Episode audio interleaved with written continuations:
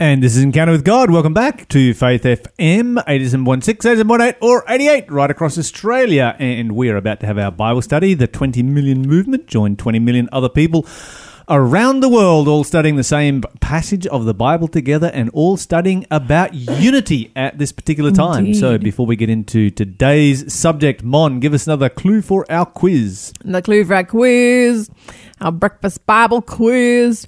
Okay, clue number. Ooh, where to go? Number four was it? Yeah, number four. Okay, ready? The number of times Balaam beat his donkey, his little donkey. One of my favourite stories in the whole Bible. It's a really good story. How many times did that little donkey get No, I beat? should, that sounds really bad. I'm like, it's one of my favourite stories in the Bible. I like beating donkeys. No, I don't like beating Yeah. donkeys. That's not why it's my favourite story. I just think it's hilarious that um, Balaam beats his donkey and he's so angry and he's so upset when the donkey talks to him. He talks back. He replies. Has a leave of how his brain. far? How far has he lost it when something like that actually takes place? He must have just had like a complete like mental shutdown. Just you know, you know how some people get they're really angry and they just sort of block off and nothing, nothing common sense gets through anymore. I wonder, yeah, just start having a conversation with an animal. to be that angry is just hilarious. Yeah, something something had switched off inside of his brain for sure. Now, before we get into today's uh, into today's Bible study of the day, Mon, why don't you remind our listeners how to? Because we always tell our delayed broadcast listeners how to listen to the live show. Mm-hmm. Why don't you remind our listeners how you get to listen to Faith FM with a perfect signal anywhere you go, anytime, without having to worry about it drifting out of uh, reception? So, yeah, yeah, it's actually very easy, and it's a really great to ha- uh, way to listen to radio. So, as we all know, radio is sort of taken a step towards digital radio, and um, we are both broadcasting the old school way, and we are broadcasting digitally. And you can listen to us via the digital broadcast, which is the broadcast that has the best quality, and uh, you can listen to it anywhere on the planet. It's not like uh, we have to be within range or anything in the old school, fa- uh, old fashioned way. You can actually be on Antarctica. And as long as you have some Wi-Fi on your phone, you can listen to our show. So download an app called TuneIn. It's a TuneIn app. You can download it for free. Don't get stuck and um, sucked into buying the uh, the paid version. Uh, just get the free version. Download that to your phone or whatever device you have. Uh, search for Faith FM Australia, and uh, you'll see our channel pops up. There's many different radio stations uh, on there, but you see Faith FM Australia will be on there, and then of course you can favorite that, and then you can just press play. And you can listen to Faith FM wherever you are. You can. Lyle and I have traveled around the world, and we've listened to Faith FM wherever we've been. And of course, if you don't want to download an app, it's fine. You can just go to our website. Uh, our website is faithfm.com.au, and go to the top of the page. You'll see a live streaming. Uh, there's a little play button, like the regular stop, play, pause kind of buttons, and just press play on that, and you'll be listening to whatever is being broadcast on Faith FM at that time. Absolutely. Now, of course, uh, as we get into today's study, we're talking about unity, unity in Christ, unity uh, in relationship to the cross of Christ. Let's go to John chapter 11, and we'll start here in verse 51 and 52. Mon, if you could share those verses with us, please. So that's John chapter 11, verse 51 and 52. He did not say this on his own. As high priest at that time, he was led to prophesy that Jesus would die for the entire nation, and not only for that nation, but to bring together and unite all the children of God scattered around the world. Okay, so we probably should actually back up from these verses and look for a little bit of context, shouldn't we? Yes. Uh, because it's like he did not say this on his own. Well, who was it that was saying this, and why did he not say this on his own, and why is he here prophesying? And uh, so, if we go back to uh, where we? John chapter eleven, verse fifty-one. If we back up a little bit there, we find that. Well, let's start in verse. Ooh, let's start in verse forty-seven. Why don't you read for us in verse forty-seven? Uh, verse 47 Then the leading priests and Pharisees called the high council together. What are we going to do? They asked each other. This man certainly performs many miraculous signs. Yeah, keep going. If we allow him to go on like this, soon everyone will believe in him. Then the Roman army will come and destroy both our temple and our nation. Okay, let, us stop there for a moment. Let's think about this. I want you to think about the logic, logic behind this, or the lack thereof. Mm-hmm. Here you've got somebody who does many miracles and incredible signs, right? Yes. So therefore, they are worried that everybody will follow him, right? Yeah. And then if everybody follows him, the Romans will come and destroy the city and the temple. Mm-hmm. If you've got somebody who does many miracles and signs, and who, in uh, this case, just here, uh, has uh, well, actually, let's why don't we back up and let's read about the last miracle that Jesus just did? Why is it that they are having this conversation? So this context becomes important right here.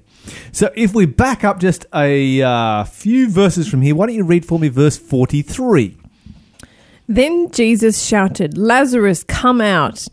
And the dead man came out, his hands and feet bound in grave clothes, his face wrapped in a headcloth. Jesus told them, Unwrap him and let him go. Okay, so this is what they're afraid of. All right. Yeah. They have just seen Lazarus raised from the dead. Lazarus has been dead for four days. It's an undeniable miracle. There is no way possible for them, in the circumstances of those times, to be able to put this off as you know uh, they did. They did pretend, and they just sort of wrapped him up in grave, grave clothes and, and, and locked him away. Um, and put him there, you know, put him there in the in the tomb, and, and he just sort of been hanging out there for the last four days. No, this was not possible. A funeral had taken place the mourning and the grief that his family was going through was very, very real. Lazarus was very, very dead. They were worried that if they took the stone away, that it would stink. Lazarus's family was begging, "Please don't do that. That's going to be dishonoring to the dead, and know, unpleasant for the unpleasant for everybody." This Uh-huh. is something you know. You, you, nobody wants to do this. This is just not nice. Jesus says, "Okay, take the stone away," and then calls him back to life. He comes back to life. So Jesus has just raised somebody from the dead that has been dead for four days. This is not someone who's been in a coma. You know, the, the, the widow's son or Jairus' daughter, you know, it could have been one of those weird situations where people have a near death experience. And a Mhm. near death experience is just that it's near death, That's right. it's not death. If you're dead, you are dead. Uh, but there was a near death experience. Well, they, they, they, they could claim that it was a near death experience, whereas in this case, they can't claim that. There's no possibility of claiming that. All of the evidence they have is that a great miracle has just been taken, and so okay, let's put this guy to death It's, it's so it's so messed up. because because let's let's put him to death because with a miracle this big, everyone's going to follow him, and everybody if everybody follows him, the Romans will come and destroy our city and our temple, and we'll all be dead. I don't understand how they get from they'll all follow him to that means the Romans are going to come. Like, why would the Romans come just because they were following this one guy? Like, I think they're just Well, jealous. They're just jealous and they're it's scared about their own interesting popularity. to see what happens is because after Jesus does die, everybody does follow him, and the following of Jesus actually becomes the official religion of the Roman Empire. Mm. Even the Romans becomes, followed it him. becomes the state religion. yeah, Uh, the thing that caused the Romans to come and destroy their city and their temple was not Jesus Christ. Jesus prophesied about that happening, but it was their own stubborn rebellion. that's right. Yeah, But the other thing that sort of fascinates me about this is if you if, if you're so scared, why would you be scared of the Romans if you become a follower of Jesus Christ? Let's just look at this from purely a political, strategic perspective. hmm And let's ask ourselves the question why would you be afraid of the Romans if you have a leader? Let's say you make Jesus Christ your leader. Let's say you make, let's say you make him the, the, uh, the temporal, on earthly king of Israel. Right? yeah. So the Romans get upset because the Jews now have a new king. Why would you be afraid?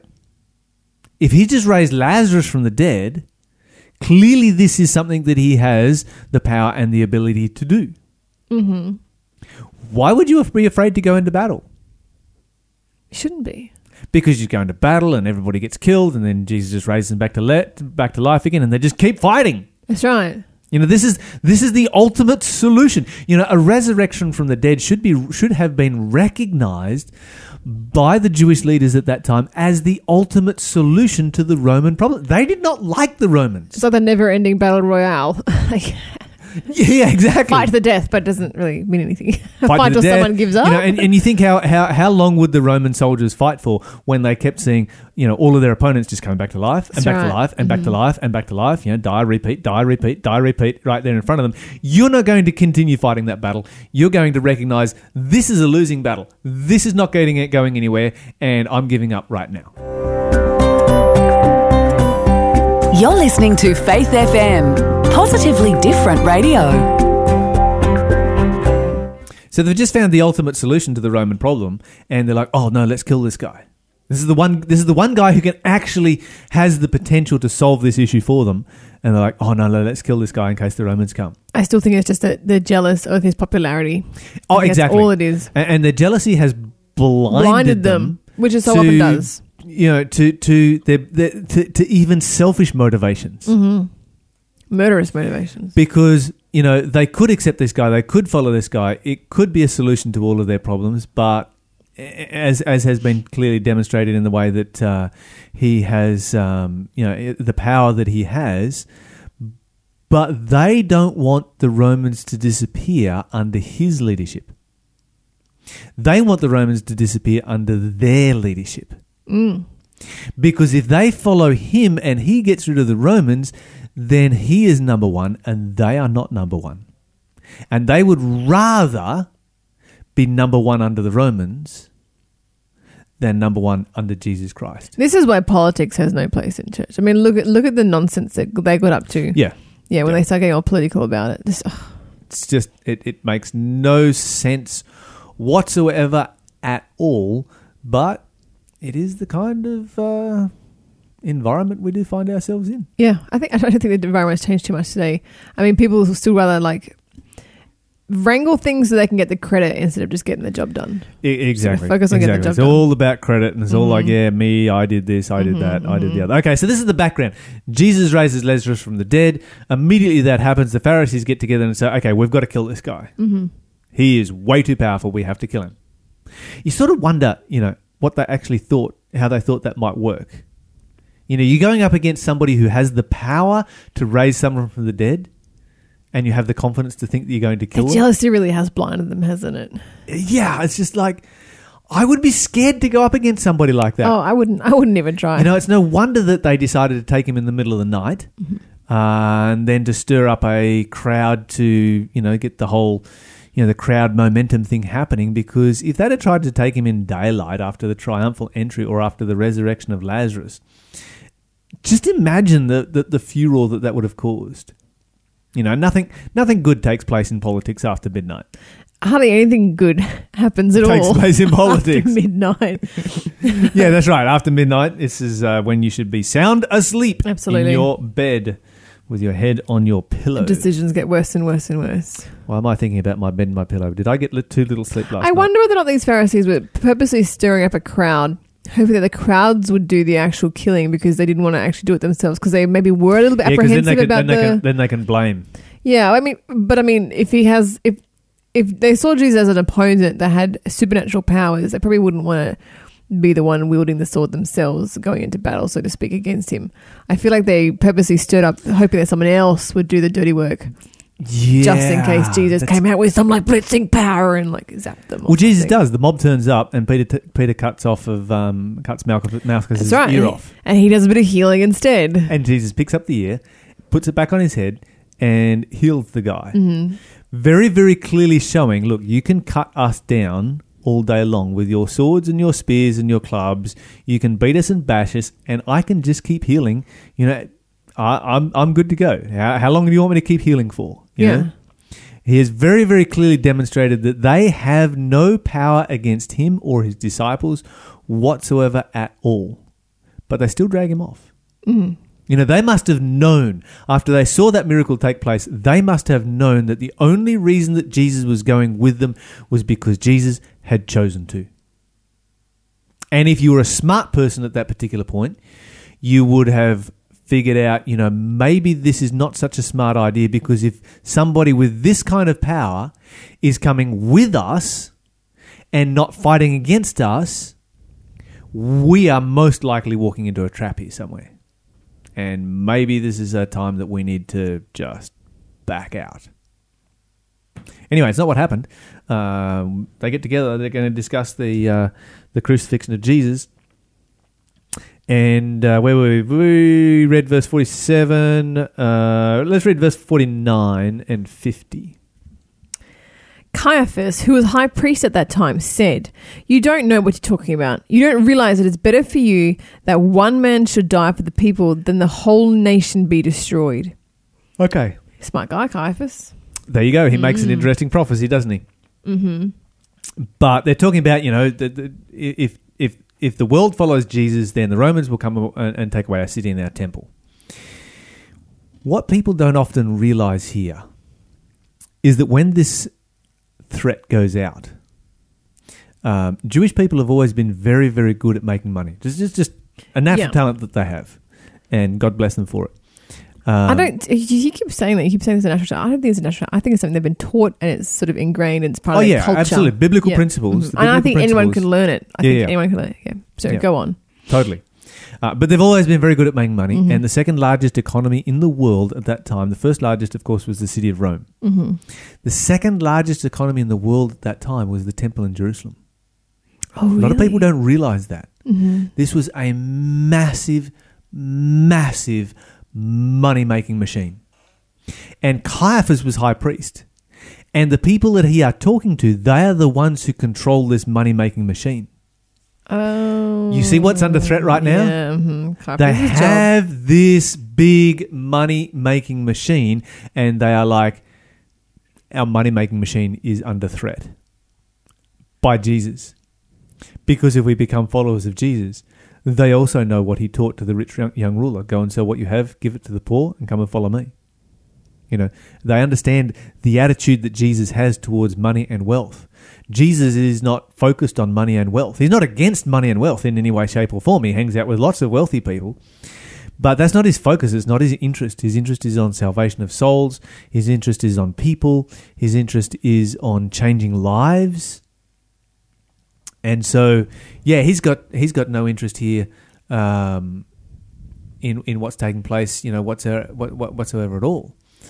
But um, when uh, when you compare that with Caiaphas and the leaders at that particular time, you know, their their whole livelihood was not just, not just that their livelihood, but their wealth So you're saying that and their unimaginable wealth is The- under threat. They're being challenged between their love for money and their love for truth, essentially here. Yeah, exactly. them. And it's funny how that that story is actually often repeated, not just um, in the Bible. Like you know, look at those silversmiths that wanted to kill Paul, and but even today, you know, having to choose. But any time that there's a there's a an issue in politics and people are fighting against it, it's often because it's threatening one of their cash cows. Mm-hmm. Yeah, it's such a driving force.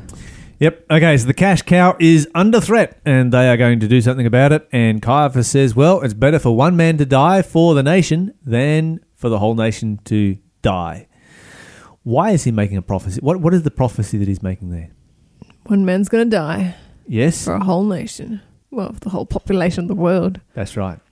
Um, and in verse 51, it continues on. We read it here a moment ago. And this he spoke not of himself, but being high priest that year, he prophesied that Jesus would die for that nation. One man did die for that nation. And not for that nation only, John goes on to say, but that also he should gather together in the in one the children of God that are scattered abroad. All right, so what is it here that brings together and creates this unity where we are all gathered together in one? This this concept of oneness, this unity here. What is the what is the focal point of this unity? Oh, Jesus. the death of Jesus Mm. Christ. That is what brings the world together. And that, that is the central point, the central part of the gospel that brings about unity. Let's go over to Ephesians chapter 1. Ephesians chapter 1, we've got a passage over here we're going to look at. Great story from Lazarus we've just read there.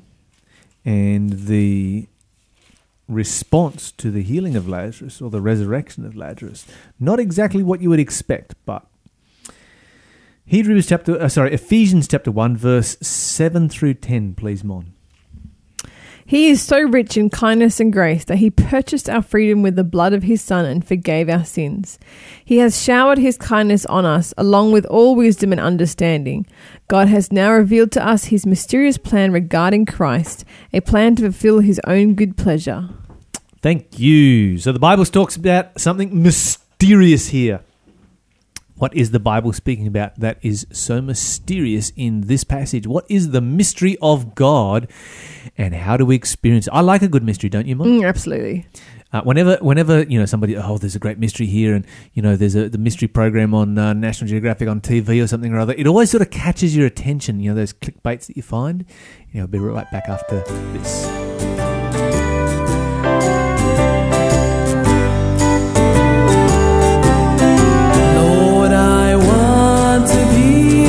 Christian in my heart,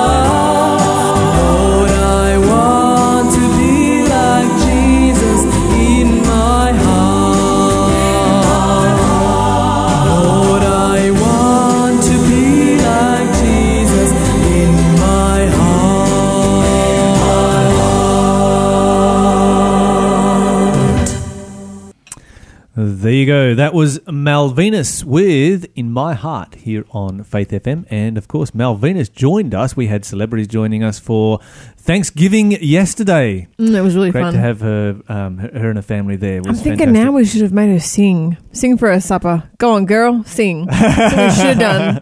Been Yeah, like, absolutely. With a you voice want like some that. veggie turkey, Melvinus? You gotta sing for it. That's what we should have done. I think we missed out. Need a redo. hey, let me get you the last quiz clue here. Okay. This is our what number am I quiz. I think we all know it's under under ten, less than ten. Okay, last clue. The number of times Paul pleaded with the Lord to remove a thorn from his flesh. Ooh. Hmm. How many times was that? Come on, guys. You know the answer to this one 1 800 324 843. Give us a call now if you know the answer. And there is a prize coming your way. Well, a moment ago, we were talking about a mystery. Yes. Do you ever get fascinated by mysteries? Yep, absolutely. Do you ever get caught online following one of those clickbaits because there's a mystery coming? Uh, not that often. I'm pretty immune to clickbait. But Mhm. if I do hear a mystery, I, I will search online until I find the answer. Yes, I, I, you know, I think clickbaits used to be sort of a bit of a thing a while ago, but I think most people have become immune to them Yeah. now. When you click, when you when you get to that point, you start reading the story, and the story hasn't actually told you anything yet, and you get to that point where you're going to click the next button, and it's like, I've got to click another button to read this. It's like, yeah, No. nah, Yeah, this is going to go on forever and ever and ever and ever and drag out, and, And eventually they're going to ask you for your credit card details. yeah. you want the answer to this mystery? Hand us your Amex. Subscribe to this website. Oh, yeah. Isn't that so annoying? And then you're going to get, you're going to have like a million things you're going to have to unsubscribe from in your emails thereafter, which is just super, mhm. super frustrating. Okay, so the Bible talks about a mystery here, though. Uh, where was it? Where did we read about that? Ephesians chapter 1, um, verse 9. Read that one for us again because uh, we may have forgotten what it said. Ephesians 1, break. verse 9 1 verse 9. says, God has now revealed to us his mysterious plan regarding Christ, a plan to fulfill his own good pleasure. Okay, so the Bible talks about a mysterious plan. Yeah. Why is it described as a mysterious plan? Is it because no one knows about it? What is the plan? Well, it says in the next verse, I think. Okay. Should we read the next it? verse. Why not? The next verse says, And this is the plan. At the right time, he will bring everything together under the authority of Christ, everything in heaven and on earth. Furthermore, because we are, unite, we are united with Christ, we have received an inheritance from God, for he chose us in advance and he makes everything work out according to his plan. Okay, so what is this mysterious plan? Well, it keeps going. Yeah, what, that's, verse ten. Pretty much summarizes it. Yeah, okay. I mean, it, it, it gives more the plan in verse 12, but yeah. True. Okay, but uh, oh, you, you want to read verse twelve? You can read verse twelve. Okay. I will. I will let you read verse twelve. You have my permission. God's plan was that we Jews who were first to trust in God would bring praise and glory to God. And now you Gentiles have also heard the truth, the good news that God saves you. And when you believed in Christ, he identified you as his own by giving you the Holy Spirit whom he promised long ago. Okay, so the plan is to bring everybody together in Christ. We could probably Hmm. The summarize it that way. thickens. Yep. Yes. Yeah. Uh, why is that mysterious? I don't know. Let me let me because Paul Paul likes this this concept of a mystery. I think it's I think it's good marketing on his part. Yeah. true, true, actually. Okay, go to Ephesians chapter six and read for me verse nineteen. Verse 19, and pray for me too. Ask God to give me the right words so I can boldly explain God's mysterious plan that the good news is for Jews and Gentiles alike. Okay, so notice here the Bible speaks about the mysterious plan again, and in verse nineteen it says, um, in my translation, uh, pray for me that utterance. There's a there's a cool word for you. D- how often do you utter things, Mon? Well, I'm a bit of a mumbler, so I'm always uttering things. uttering is not actually mumbling. Uttering is any word that you speak. Oh, really? Yes. Like an utterance. An utterance. Ah, there it's you go. actually it's in, in context it's actually the opposite of mumbling. oh, really? Maybe because Speaking utter sounds like mutter? If you if you make an utterance it means that you have made a profound statement often. I like to think I utter every morning on the radio. Mm, Give us a call 1-800-324-843 is our number and tell us whether Mon ever says anything profound on the radio. That'll probably be a no. oh, look, the phone's ringing off the hook. No, I'm joking. oh dear. Okay, but the Bible says that uh, utterance or that speech will be given unto me, that I may open my mouth boldly to make known the mystery of the gospel. So the Bible describes the gospel as being a mystery, and my question is, what is so mysterious about the gospel? What because a mystery is obviously something you don't understand, right? right. So what what about what what aspect of the gospel is there that we don't understand that is a mystery? I, th- I mean, maybe to a uh, a person who's first hearing about it, Mhm. it can be quite mysterious as to why God would want to save you when you're such a wretch. Okay, Yeah, yeah, that that still boggles my mind. Like, Mhm. why does He want that's me? that's that's a I'm good such thought. a sinner. Yeah. Yep. hmm Here's here's another one. What about for somebody who's learning the gospel for the first time? Why would God have to die? Yep. That's another one. Yeah. I think for somebody who has no understanding of the gospel, who has no understanding of the great controversy between Christ and Satan, that'd be like, really, die? Mm-hmm. What's that actually going to accomplish? Mm-hmm. How does it even work? What does it even do? And then once you've once you've like figured that one out. I was like, well, why would God have to die for me? Like, why? Yeah, why that's right. For me, yeah. That's the next step. Yeah. The next Mhm. logical step is like, why would he Mhm. for me? That's right. Uh, and then there's another aspect of the mystery that I find even most fascinating, and Oh. that is, yeah, go ahead. Is it that um, it doesn't cost anything for us? We don't have to do anything. It's not like a works thing. All right, yep, it yep, boggles yep. the mind. Yeah, Uh huh. I it's like very that. mysterious. Yeah, Uh huh. Because everything here on this earth, you don't you, you don't get anything for free on nothing's this earth. free. Nothing's you got to pay for everything. which makes the gospel something really, really hard for humans to be able to come to grips with. To Maybe Mhm. that's the mysterious part because you know, just like you said before, Jews are so good at making money. It probably boggled the people's mind that he was a salvation that was free.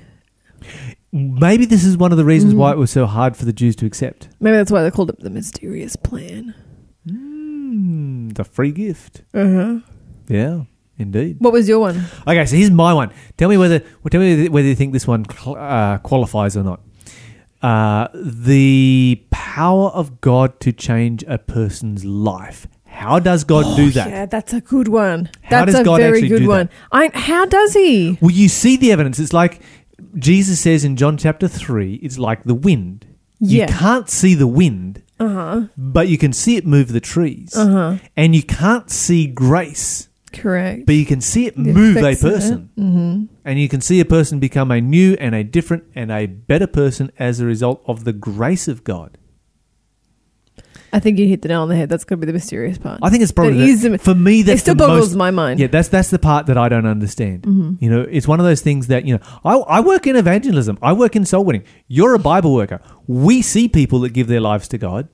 We see the changes that take place in their lives, and so often we would like to, you know, to think about. I think some people, you know, sometimes they'll look at you and I and they're like, "Oh, you know, he won this person to God. He did that. He did this. He did the other. You know, went there and they got all these baptisms and so on and so forth."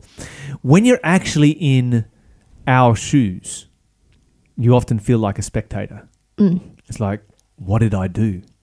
You know, because you're studying the Bible with somebody or whatever it might be, and suddenly their life just changes. and it's like, wow, what what, what did I do? How did this actually happen? Um, and, and and to me, that's the the greatest part of the mystery of the gospel. But the mystery of the gospel, that's what brings unity, because when a person's life is changed, then that person becomes one in Christ, and when we become one in Christ, we can truly become one with each other. Amen. That's the importance of unity. And this is this is where the cross of Christ brings unity and brings us all together. This is the King's Kaleidoscope. All glory be to Christ. When it comes. Yep, there it is.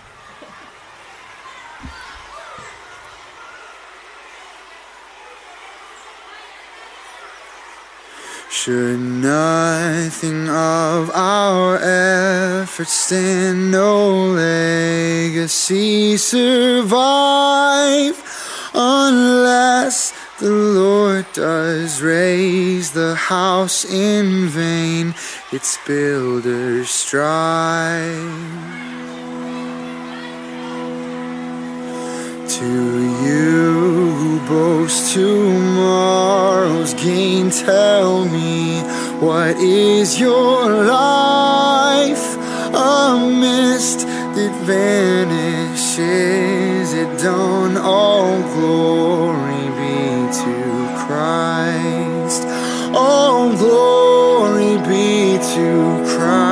Christ, our King. All glory be to Christ.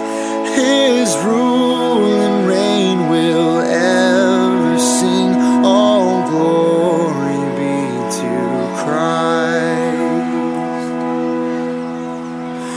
His will be done, His kingdom come on earth as is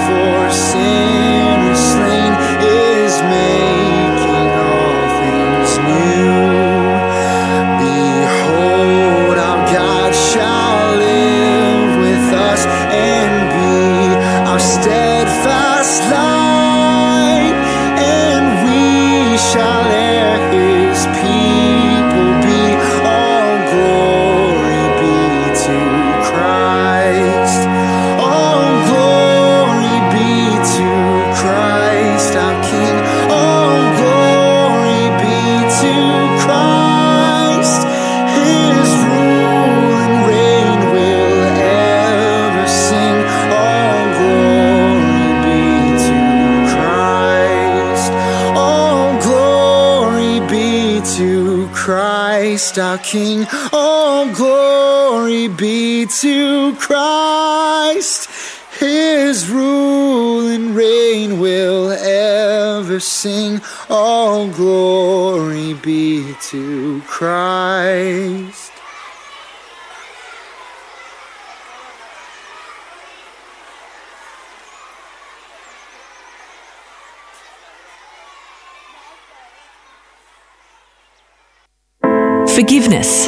It's easier said than done, but now there's a new approach to help us be more forgiving. A program called Forgive to Live. It's designed to help us all improve our lives. You'll discover the healing power of forgiveness. A relationship breakdown, long term hurt, unresolved conflict. Through Forgive to Live, you can break this cycle and start living a more forgiving life. So if you're keen to take that first step, head to forgivetolive.org.au.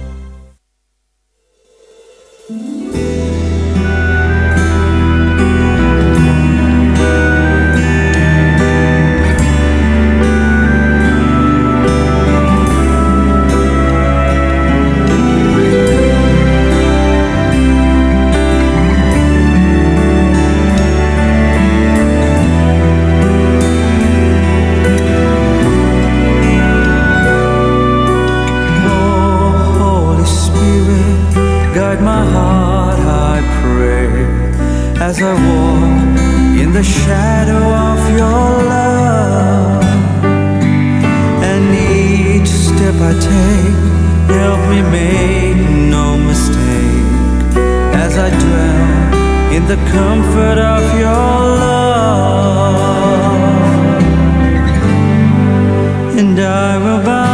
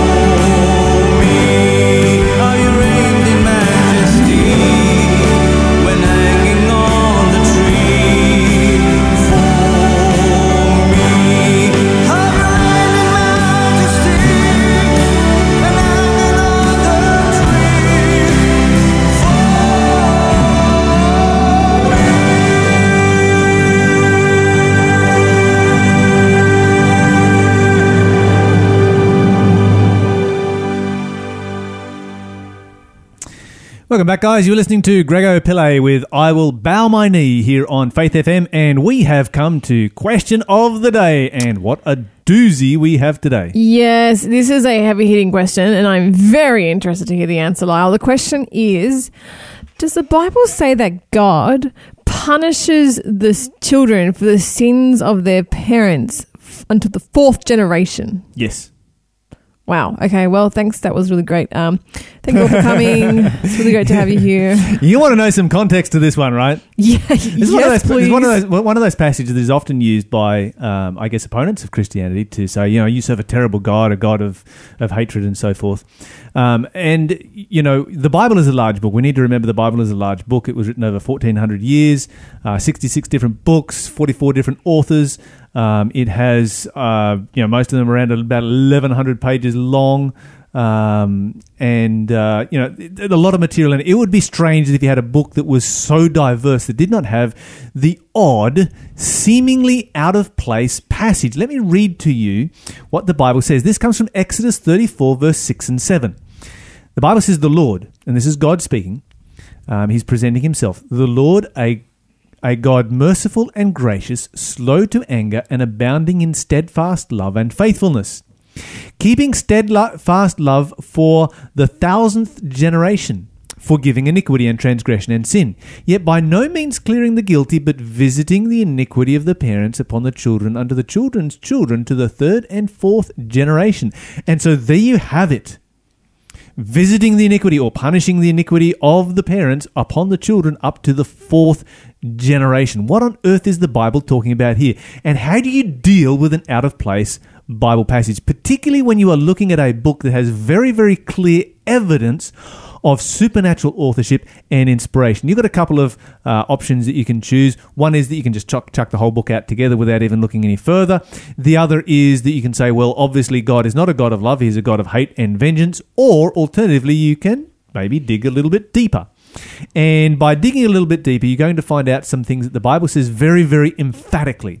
I'm going to read this from Ezekiel chapter 18 and verse 20, and this is a principle that runs throughout the Bible. So we need to be aware of this. This is this is the Bible as a whole teaches this.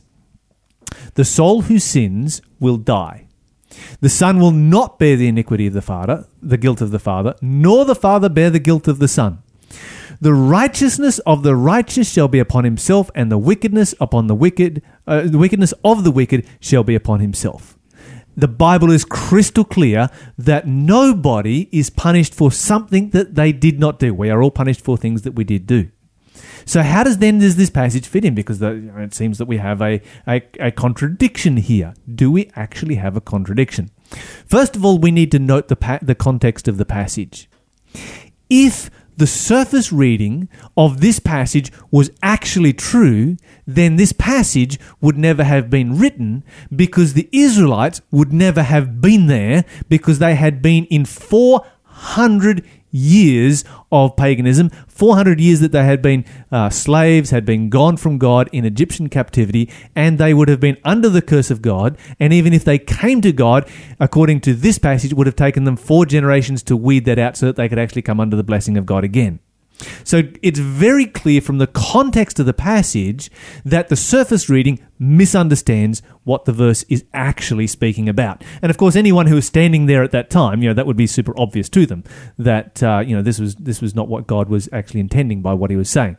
The second thing we need to recognize is that this is written in Hebrew poetry, and I want you to notice some of the contra- contrast that comes up when you read it in Hebrew in, in as a form of poetry keeping steadfast love for the thousandth generation, but by no means clearing the guilty, visiting the iniquity of the parents upon the children, children to the third and fourth generation. There is a very big contrast here, and I want you to notice the contrast. God's mercy is passed to a thousand generations, but judgment is only just passed to four, three or four at the most. And so, and so God is trying to build a contrast here using poetic language. You know, if, if, you come under my mercy, it will last for a thousand generations. So choose my mercy. If you choose my judgment, it only goes for four at the most. But even still, even when you add in some poetic license, the Bible still does say what it says. And for those who struggle with the poetic license and like, yes, but the Bible, the Bible says what it says, then how do we actually understand that? The third and fourth generation is the lifespan of a human being. Typically, we plan to live to see our grandchildren, the third generation, and we hope to see our great grandchildren, the fourth generation. So, this is the lifespan of an individual. When a person commits sin, there are natural consequences to that sin. Consequences where God does not have to intervene for something bad to take place. They're just natural consequences and they naturally happen. Those consequences are often described in the Bible as being ju- judgments from God, even though God didn't do anything, He just refrained from doing something.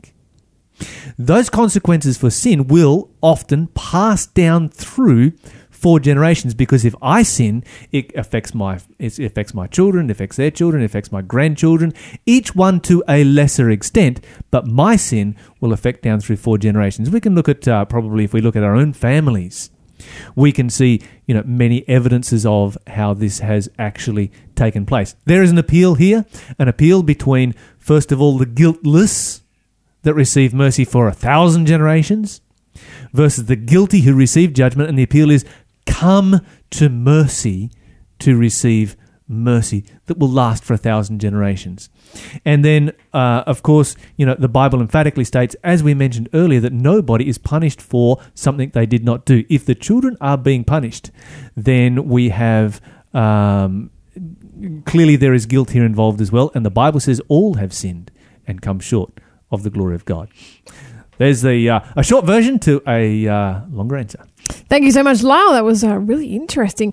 If you have a question, you can obviously get it answered here. We love having your questions come through. Give us a call, 1 800 Faith FM, 1 800 324 843. You can text your questions 0491 064 669 or through any of our social media platforms. Of course, if you would like to remain anonymous, that is perfectly fine. Thank you, Lyle. And uh, stay tuned. We're coming up with a free giveaway after the next song break.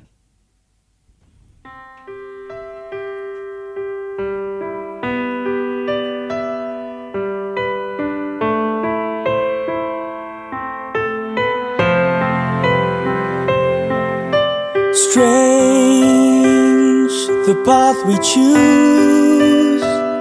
I've tried but failed to walk in someone else's shoes. Strange, how I've tried to walk this road alone, not knowing the things I might find.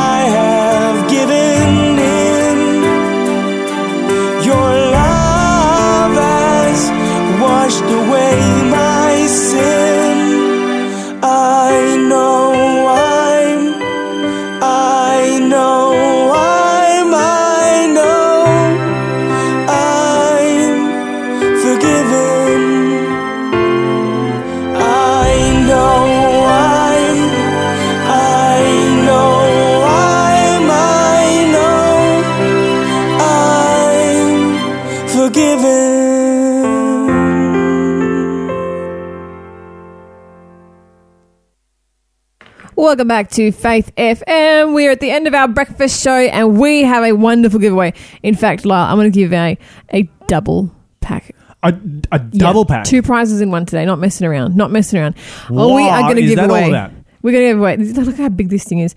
We're going to give away a copy of the KJV Bible, Mm-hmm. the Holy Bible, beautiful Bible with a red and white cover, and uh, the, the beginning of each chapter has like a little breakdown about what to expect. Sorry, not chapter, um, book.